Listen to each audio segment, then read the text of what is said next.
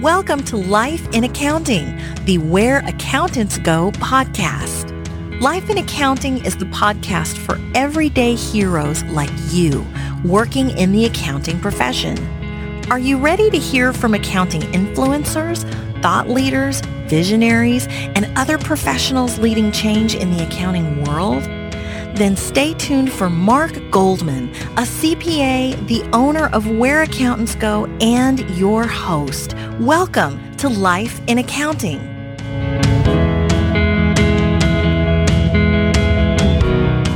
A lot of our members do so much good work in their communities that has nothing to do with their practice or their position in industry. They're just givers. Well, that was just one of the insights our special guest for this week shares on Life in Accounting, the Where Accountants Go podcast. Hello, everyone. I'm Mark Goldman, a CPA and your host for Life in Accounting. This week's special guest was none other than Kathy Kapka. Kathy is a professor at the University of Texas at Tyler. However, she also serves in the highest level volunteer position that TSCPA has, the statewide chair position. I really appreciate Kathy sharing her time with us. Being chair of TSCPA requires quite a bit of travel, quite a bit of administrative responsibility, and obviously all the leadership responsibility that goes along with that as well. It's very difficult to schedule sometimes, and I really appreciate her taking the time to speak with us. In addition to talking about TSCPA and, and, getting her insight on the future of the profession, we also talked about her journey and, and sort of where she came from and how she ended up working in academia. I think you're really going to appreciate this episode. Kathy is a very open and sharing and transparent individual. So without further ado, here we go.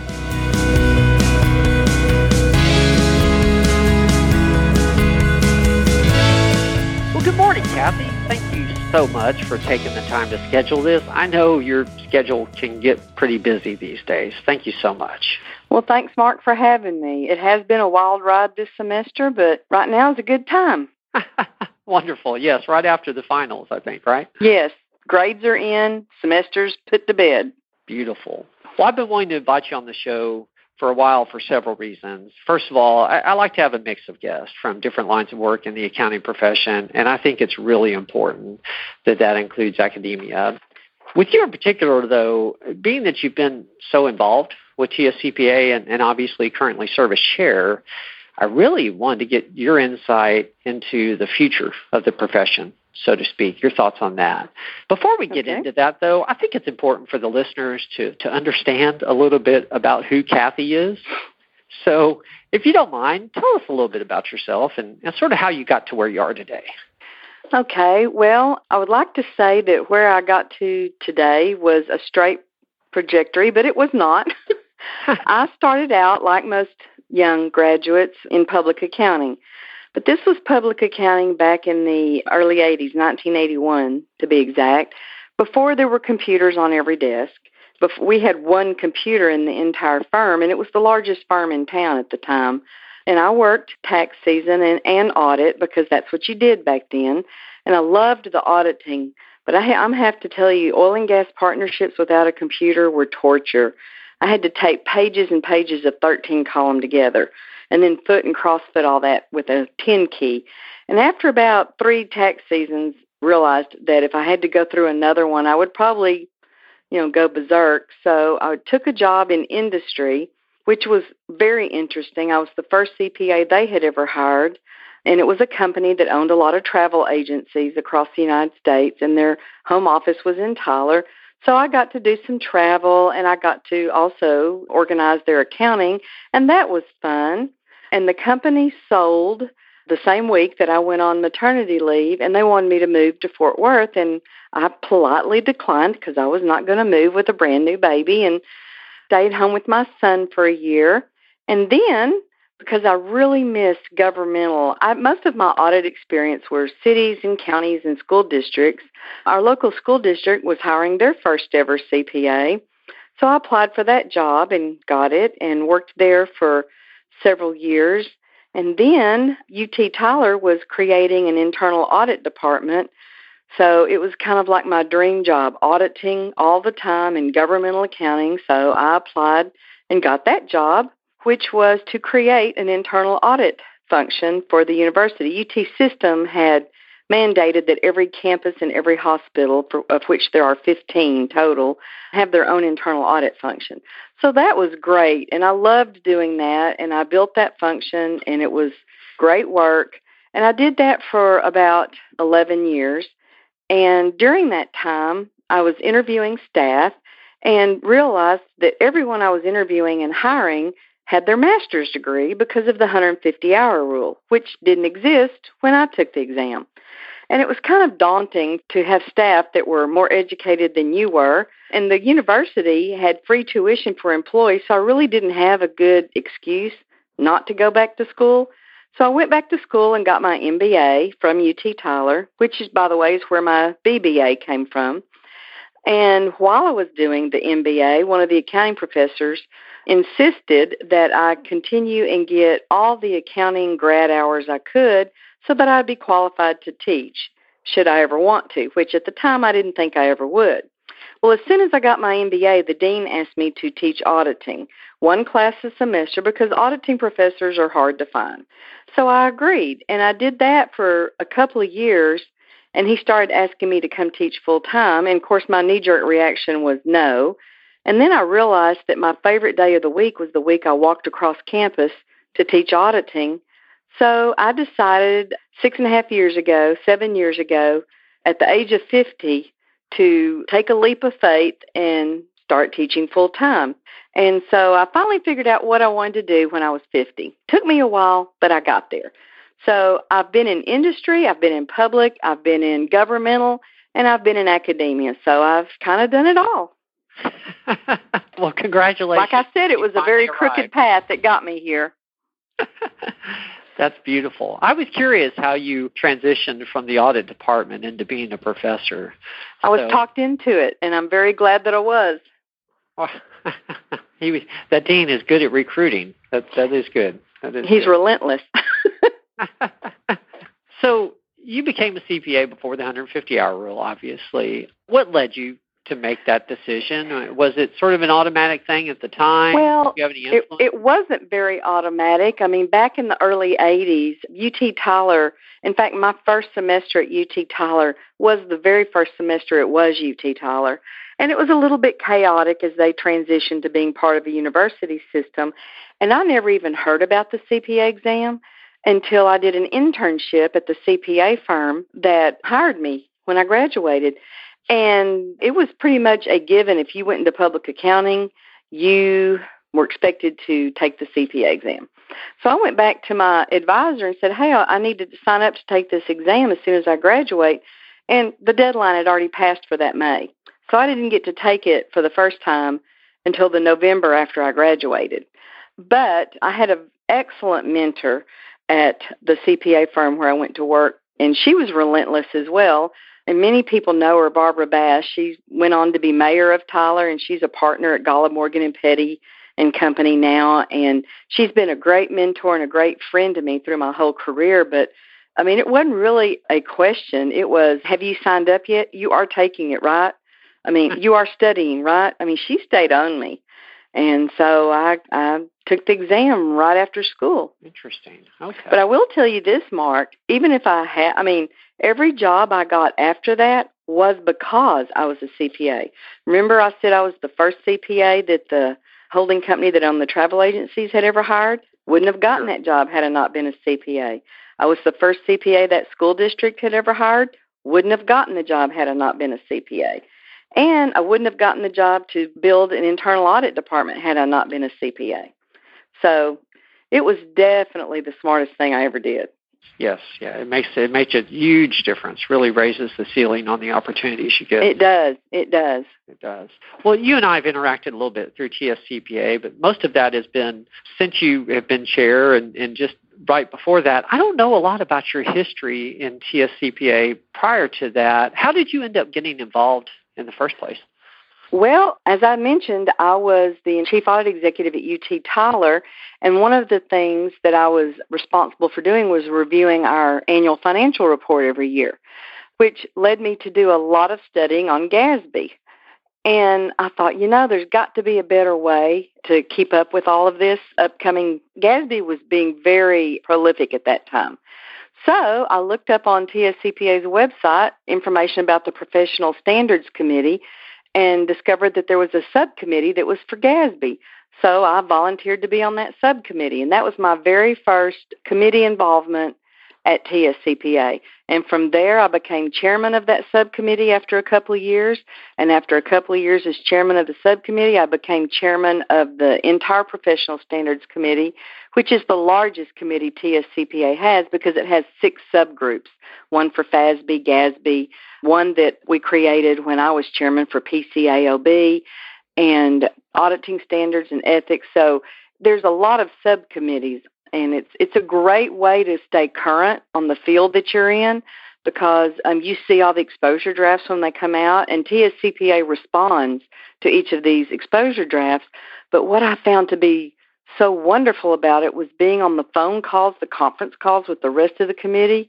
And these were all people that worked with GASB pronouncements every day. And later, when I was chairman of the, the big committee, people who worked with FASB every day. And just to hear them discuss the various applications of the exposure drafts really, really helped me understand them and apply them at the university. And it it was really interesting for some reason because I did that whenever the audit directors would have conference calls and I would offer insights that I gained through this committee involvement. They all thought I had spent hours and hours by myself studying all this. and I said, no, no, I'm relying on the intelligence of many committee members that have discussed this in depth. And it was just a great way to, you know, be a leader in my field, stay current, and know what was going on. So, and then from there, I got on the ethics committee because that was another interest area of mine. And then Donna Wessling asked me to be a one year executive board member under her year as chair, and I haven't left since. I went from being a one year appointee to elected to a three year term, and then elected to chair elect, which basically is a three year term. It's one year as chair elect, one year as chair, and then a year as immediate past chair. So by the time I roll off in June of 18, I will have been on executive board seven years in a row. My gosh. So I'm like the volunteer that came and never left. Yeah, I imagine some people might be ready for me to leave by then, but it has it has been such a wonderful experience. We have so many bright and brilliant minds in our profession, and when you volunteer at the state level, you get exposed to all of them. Yes, I, I'm curious. The the three year commitment, the chair elect to chair, and then you know immediate past chair, mm-hmm. that is a, a huge commitment. Is that something that you saw your your career leading up to you know a while back or I, guess at what point did you realize that well i have to be honest mark. i was shocked when donna asked me to be a one year appointee and even more shocked when you know the the nominating committee meets in september. So halfway through my one year appointee year i was elected to a three year term and that was a shock. And at that point my chapter came to me and said we would really like to nominate you for chair. And i said well, you can try, but, you know, don't get your hopes up. And so they nominated me, I think, after I had been on executive board for for two years. And it took three times. They nominated me three times and other many other people nominated me as well. As as time went on other people wanted to support that nomination. And you know the third time was the charm even though i was shocked when willie called me and asked me if I was ready to serve. I guess I never really thought it would happen. I mean, I was I was open to the idea, but it wasn't something that I pursued. It wasn't something that was in my long range plan. But given the opportunity to serve, I, I wasn't going to turn it down. Yes. Wow. Three times. Okay. Yeah, three times. I mean, you have to understand there's 20 chapters. Yeah. And and then we have five really large chapters and they nominate people every year And and we have a lot of we're blessed as an organization. Some organizations have a hard time finding leaders. We have a plethora of people that are willing to serve as leaders of our organization, and we're really blessed. In fact, this last time, there were seven people interviewed for the chairman position. We're really blessed to have so many people willing to share their talents with our organization. Yes, I was explaining that to someone here actually just a couple of days ago when I was mentioning that I was going to be doing this interview that with most or many volunteer organizations at least, you're fortunate if you have one person for each position that's willing yes. Yes for the chair position with TSCPA. It, excuse the term, but it's a fierce competition. There it is. It is, and we're blessed by that. And that, that means we get the best. And, and I truly believe, Mark, that any one of the people nominated would be a good chair. But sometimes it's just who's the best fit for what's going on right now or what will be going on. I mean, sometimes it's just a who's the best fit for this point in time, which otherwise, I mean, how would you explain someone being nominated three or four times and then they get it because maybe there was someone that was a better fit the previous two years but for what's going on right now i mean you know it it i mean we're just really lucky in that we have so many good leaders to choose from yes you're right they're all very impressive what what do you enjoy the most about oh. your tscpa involvement You've done a lot. Yeah, what I enjoy the most, honestly, is working with other CPAs because while we're all different and we all have different frames of reference, we all have pretty similar core values. And I mean, I've been I've been on boards of other organizations and that aren't as well organized and established as TSCPA, and sometimes it's a struggle just getting everybody on the same page. With TSCPA, our committees, the bulk of the work of TSCPA is done at the committee level and they work so well together. And these are committees made up of CPAs from all over the state, all walks of life. But yet, when they get together to discuss a topic like our federal tax policy committee, they have done amazing work in the last year or two on some, and I have a feeling they're going to be even busier this coming year with all the proposed tax reform. But they, I mean, these are people who are tax attorneys, partners in tax firms. Yet when they get together to discuss issues on behalf of TSCPA, all the egos are left at the door. We don't have an issue with too many chiefs and not enough Indians. Everybody works together to do what's best for the profession and for our members. I never worry about when I go into a meeting if we're going to have any issues because the majority of the people there are there for the right reasons, and that's that's a great thing. Not something that you see in every organization. That is, that is. It would be easy for people's egos to get in the way. You know, I think that's a testament to CPAs in general. I, I, I do too. I do too. Overall, humble is is a good term. They are. They're they're generally humble and they're very giving. I mean, if you look at what a lot of our members do so much good work in their communities that has nothing to do with their practice or their position in industry. They're just givers. And they are they do a lot of volunteer work for a lot of good organizations and are often looked at to be leaders. I mean, I have a feeling that if we took a straw poll and asked how many of our members have they ever been asked to serve as treasurer of some nonprofit, the majority of them would have been. Yes, yes. I, actually, I'm sure they've been asked three or four times to be. Oh yeah, yeah. I know at least with my experience being president of a chapter, you get a large chapter. Oh, well, thank you. we, we are blessed to have wonderful staff in San Antonio. Yes, you do. Yes, Jackie and her team are really amazing. I know you get halfway through your term and you're pleased with how things are, or hopefully you're pleased with how things are going, but you start to realize how much more you'd like to do, you know, because oh, yes. it goes by fast. Yes, it um, does go fast, but that's why it's basically a three year term. You spend the whole first year getting ready and then executing the second year and then follow up the third year. Jim Oliver, who is the chairman right behind me, was kind enough to ask me to remain as the staff liaison for the Relations with Education Committee because of the initiatives we've started with student programs and campus reps. And he wants to see that continue.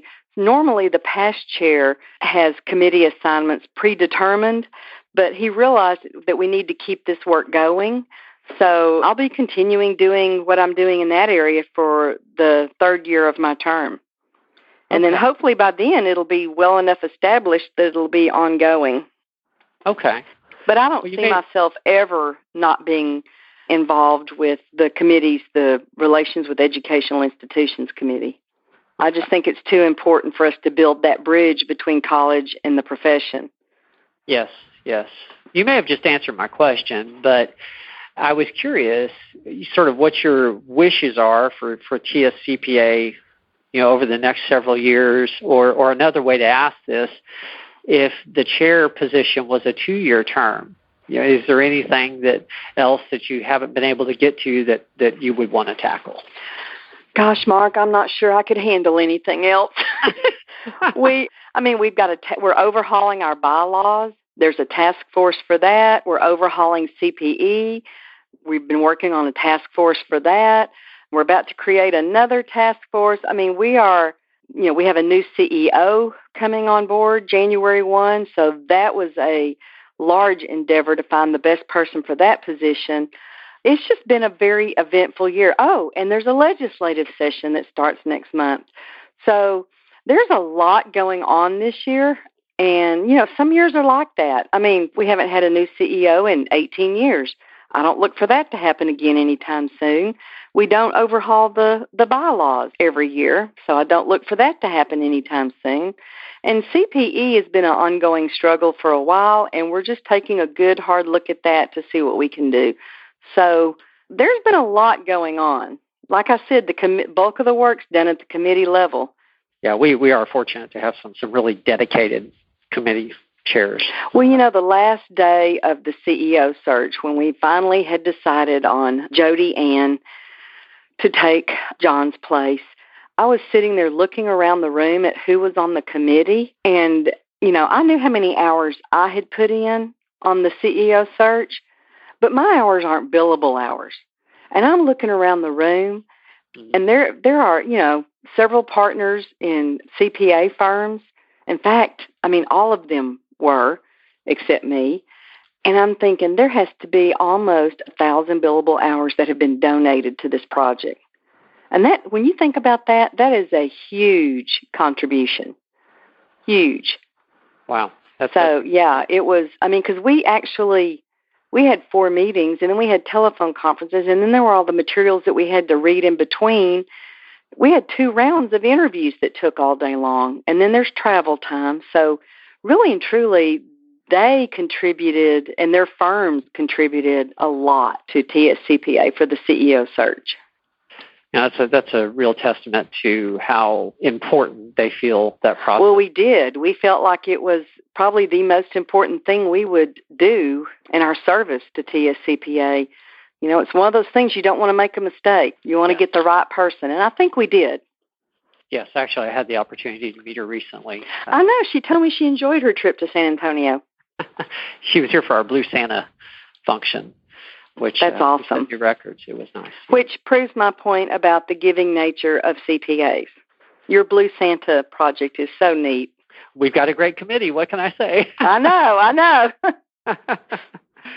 well, I guess I, on a on a related but slightly different topic, you know, there's a lot of talk about the shortage of CPAs and mm-hmm. I'm sure there's there's many reasons for that. But this is a pretty general question. But what, what are your thoughts on on the future of the professions, the future of the CPA professions? Well, there will be change. I can promise okay. you that. In fact, at an expedited rate, technology is driving everything. Our organization and the profession are going to have to work to stay relevant and to stay current. As far as the shortage of CPAs, We've all heard the mantra, you know, that baby boomers are retiring. But I'm here to tell you the pipeline, the number of students that are majoring in accounting has grown. And there are plenty of students that are graduating CPA exam ready, but they are just not taking, for whatever reason, that final step.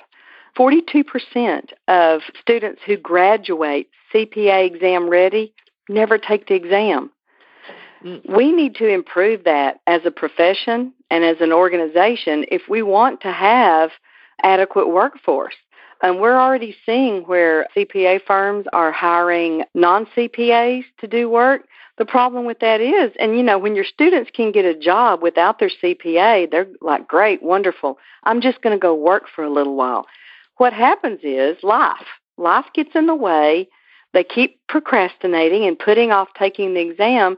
And next thing you know, they've reached their limit as far as they can go, whether it's industry, whether it's public accounting, whatever it is, because not becoming a CPA is a career limiting decision. Everything will be fine short term because of demand. We need accountants, we need minds. But when it comes time to get that promotion or to transfer to a job, another job, if you're up against somebody who is a CPA, you're going to get passed over if all everything else is equal. So we are really, really working hard to encourage students to take the exam as soon as they are ready, as soon as they are eligible, to not put it off. I think, and I've, I've tried to make AICPA understand this, and you know, I think some of them do, but we've made it so easy to take the exam now that there are multiple windows. You schedule the time you want to go. You pick the part you want to take. You don't have to take all four parts at one time like we did. But you know what that does? It makes it easier to procrastinate. You know, when you know you can take it next month or the next month. We had a choice of taking it now or waiting six months.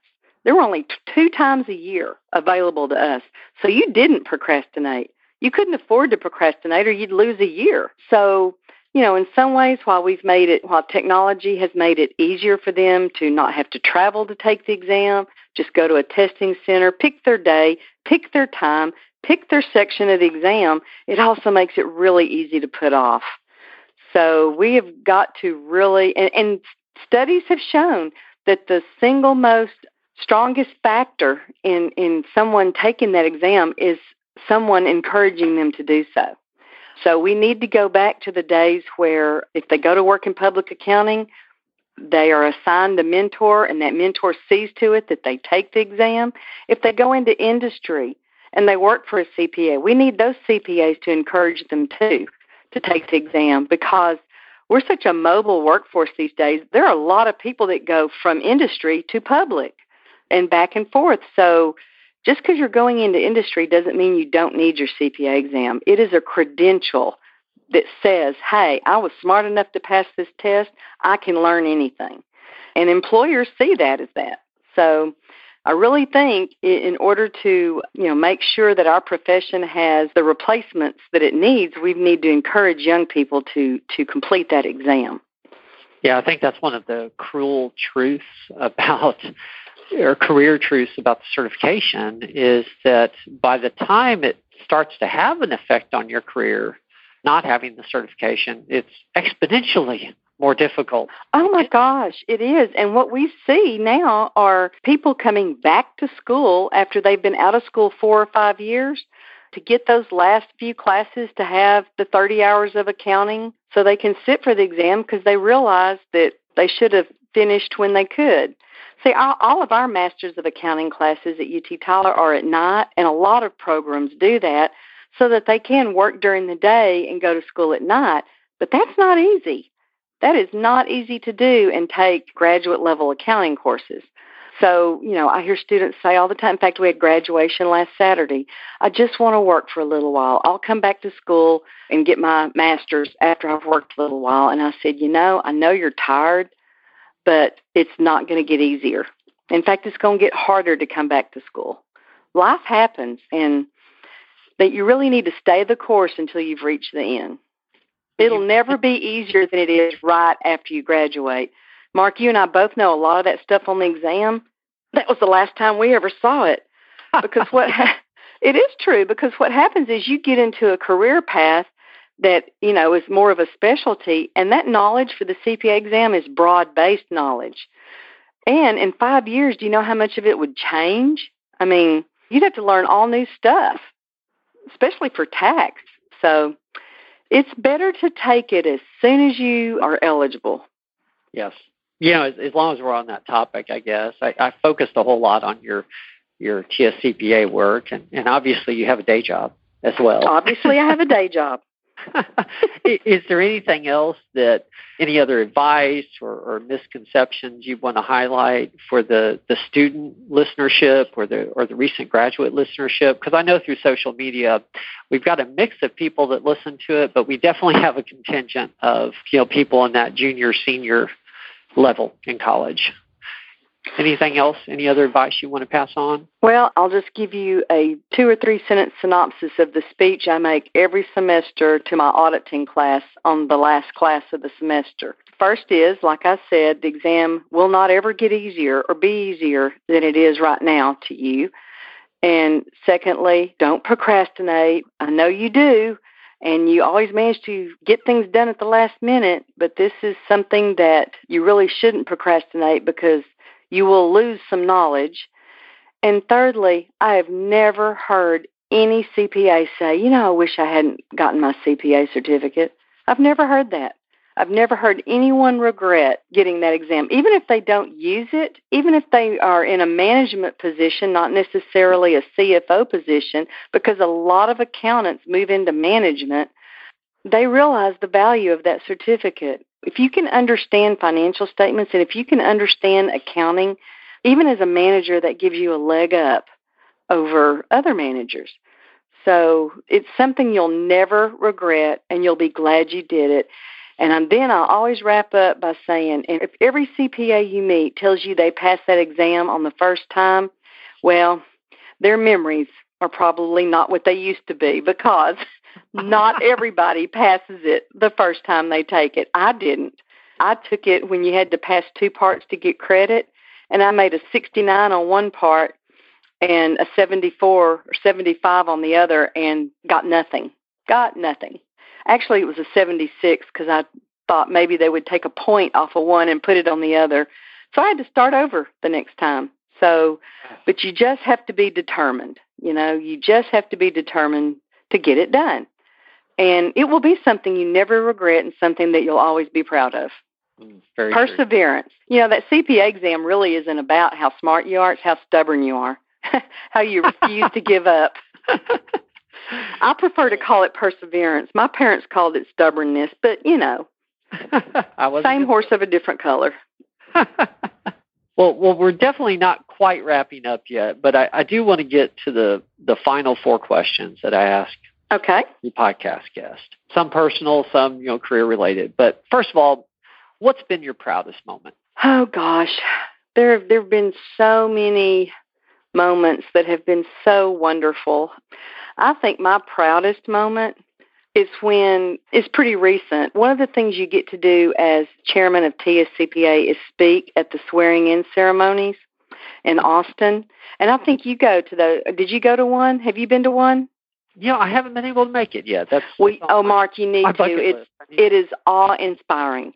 But I sit up. I have the best seat in the house. I sit up there on that stage, right in front of where the board members are handing the new CPAs their certificate, and it's just the sheer joy and relief on their face is so wonderful. But I think what makes me so proud is when one of my students comes across that stage and gets their certificate because you know it took a village of accounting professors to get them there and it took a lot of perseverance on their part and a lot of studying but I'm just so proud for them because I know it wasn't easy and they stuck with it and they they made it and at this last ceremony one of my former students had emailed Bill Tracy and asked if I could hand her her certificate oh. and it was it was such a wonderful moment to feel like that in some small way I have helped some students become CPAs. And I had five at the last ceremony that got their certificate and it was it was just a great moment and one of my fellow professors I had told her about how fun it was to see three of them in June get their certificate and she wanted to come so I brought her with me and she was sitting on the front row and it was just wonderful for both of us to see students make it, finally get all the way through and get that certificate in their hand. And they're so proud and their families are so proud. And it just makes you feel, makes you feel like what you do is worthwhile. And isn't that what we all want? We want to feel like what we do is worthwhile. Yes, yes. People outside the profession don't understand or may not understand the the level of impact having that certificate has really on your whole life. Yeah. Because you know, Yeah. Like I said, no one's ever regretted getting their CPA certificate. well, tell us about a mistake you've made and what you learned. I'm sure I don't think your podcast is long enough course. for the mistakes I've made. well, the more colossal, the better. But yes, we, we Oh, like gosh. to limit it to you know less than an hour. So. Yeah. Well, you know, I could tell you about some mistakes that would really make me look stupid, but that probably wouldn't be very wise on my part. I can tell you that I have made mistakes and lots of them. I've made mistakes as chairman. Fortunately, none of them have been earth shattering. I have gone to chapters. See, this is the deal about visiting the chapters. When you go to a chapter, everybody knows who you are you don't know who anybody is except maybe the president because they were at president training or president elect training or the big board members because they were at annual meeting but there are 250 of them i have called people by the wrong name and they were kind enough not to act mad about it but i felt really bad because i try really hard i'm just terrible with names i am and every semester i have 200 of them to learn. And by the end of the semester, I know about three fourths of them, and then they're gone. So I've made mistakes with people's names, and I've made mistakes introducing people and giving the wrong name. And so now I never, ever go to a podium to introduce anybody or to thank anybody that I don't have their names written down in front of me. So I do learn from my mistakes. I've made mistakes, oh gosh, as as internal auditor, you only are as good as the information you are given and and you learn really quick that not all information given to you is valid. So that was a professional lesson that I learned that was somewhat painful, but fortunately the focus was shifted from me getting it wrong to why did they tell you that in the first place? So I was thankful for that, but I I realized that that professional skepticism that we're supposed to have even if it's people you work with, you should keep your professional skepticism. That was probably the biggest career blunder I ever made. So, like I said, Mark, there have been many, but hopefully, hopefully, I have learned from every one of them. But you know, God keeps trying to teach me lessons, so I guess I'm not through learning yet. you have many more opportunities. That's oh true. gosh, daily, daily.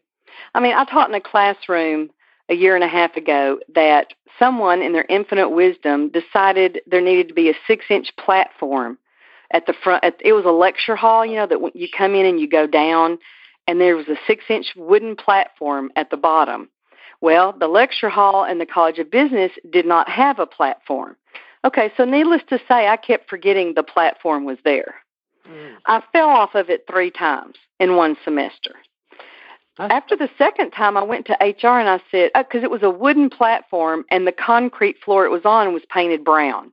So you could not tell. There was no, those lecture halls are so dim anyway. But, you know, you would think after I fell off of it the first time, I would remember. After the second time when I fell off of it, I went down to HR and I said, I think y'all probably ought to put some reflective tape or something there because when I'm talking to students, and I'm sure I couldn't be the only one, I'm not looking where the step down is. Well, they didn't. And so the third time I got close to the edge, my entire class said, Watch out. and I realized they were so worried about me falling off the stage, they weren't paying attention to what I was teaching them. So I had to curtail my wanderings in that classroom for the rest of the semester so they wouldn't be so worried about me falling. But it is what it is. I never said I was graceful. it's hindering their learning. That's too funny. I, I mean, really, because they were they were watching my feet for me. Bless their hearts. and that I don't know if you remember or not, but it was it was that semester before when I had to give my acceptance speech at the mid year, which was I guess two years ago, a year before last, and literally had to be helped up to the stage because I had tore up my knee by falling off that stage. And the week after mid year, I had surgery on my knee. Oh my God. So some lessons are more painful than others. well, you you mentioned Barbara Bass already, so you may Yes. have already answered this. But is there any other?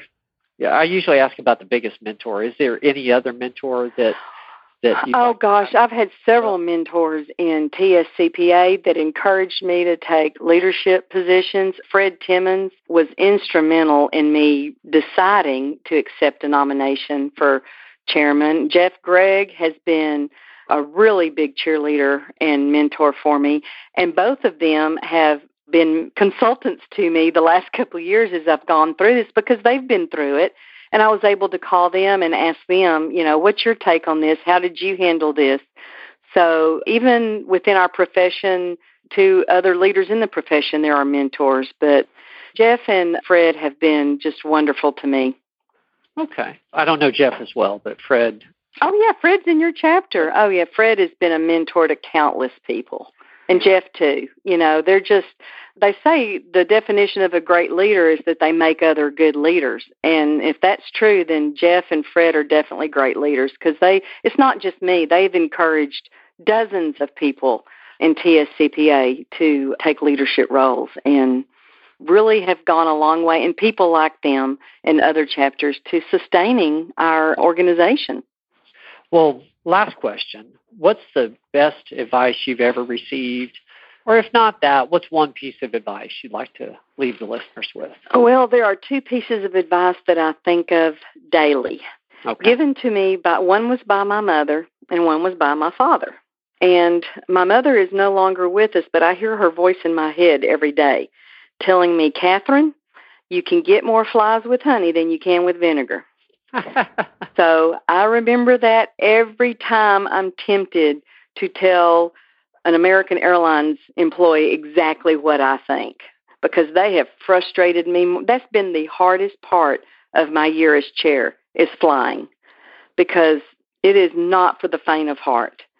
And I'm convinced that right hand doesn't know what left hand is doing half the time. But then you remember, I hear my mother, and I try to remember that it's probably not easy for them either.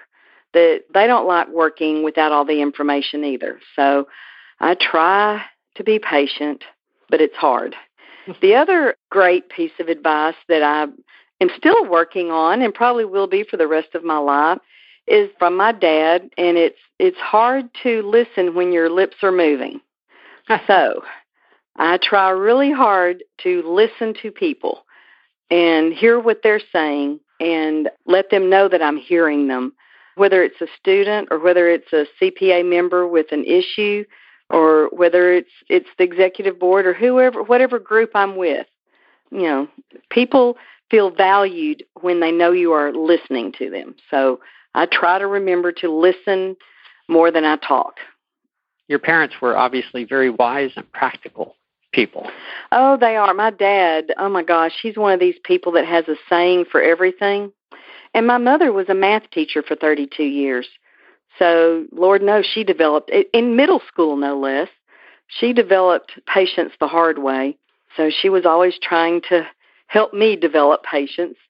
But yeah, my, my dad's a colorful character and he's got lots of words of wisdom for us that he still shares on a regular basis. well, thank you very much. Oh, well, Last thank question, you, Mark. Oh, of course. Last question, and hopefully the easiest. If someone wants to follow up with you and find out more about TSCPA or or about your career journey, what's the best way to reach you? Well, my contact information is listed on the TSCPA website, but they can always email me at kkapka at uttyler.edu. And I do respond to all emails. Wonderful. Kkapka at uttyler.edu. Yes, sir. Wonderful, wonderful. Well, thank you so much. You've given me. Well, thank you, Mark. You're welcome. You've given me many ideas for for other topics, and uh, you know, sitting here thinking about it, maybe after your year as chair is up, and and hopefully things slow down a little bit, or maybe after the immediate, we can have you on the show again and and just sort of follow up on some of these topics. Oh, I'd love to. Always willing. Well, I hope to see you at the event soon, Kathy. And there again, I, I hope so too. I'm sure I'll see you at mid-year in January. Yeah, that's right. I'll see you in about a month. Okay. Thanks. Day. Appreciate it. Well, that was my conversation with Kathy Kapka, the current chair for TSCPA. I really appreciated Kathy's openness. She shared a lot of advice that really can apply to those later in their career, those in the middle of their career, or even students just starting to think about accounting as a career. There's takeaways for everybody. In addition, she had some advice from her parents as well, which I found very practical, obviously, as well. Thank you for sharing your time with us and joining us for Life in Accounting, the Where Accountants Go podcast. If you haven't yet visited the website at www.whereaccountantsgo.com, you can find links to all our previous episodes there, as well as a whole bunch of detail in the show notes for each episode. We include links to all the organizations that the various guests mentioned there. So if you're looking for more information on anything you heard in the podcast, www.whereaccountantsgo.com is a great resource. Until next time, I hope to have you again here as a guest on Life in Accounting, the Where Accountants Go podcast. There's more to come.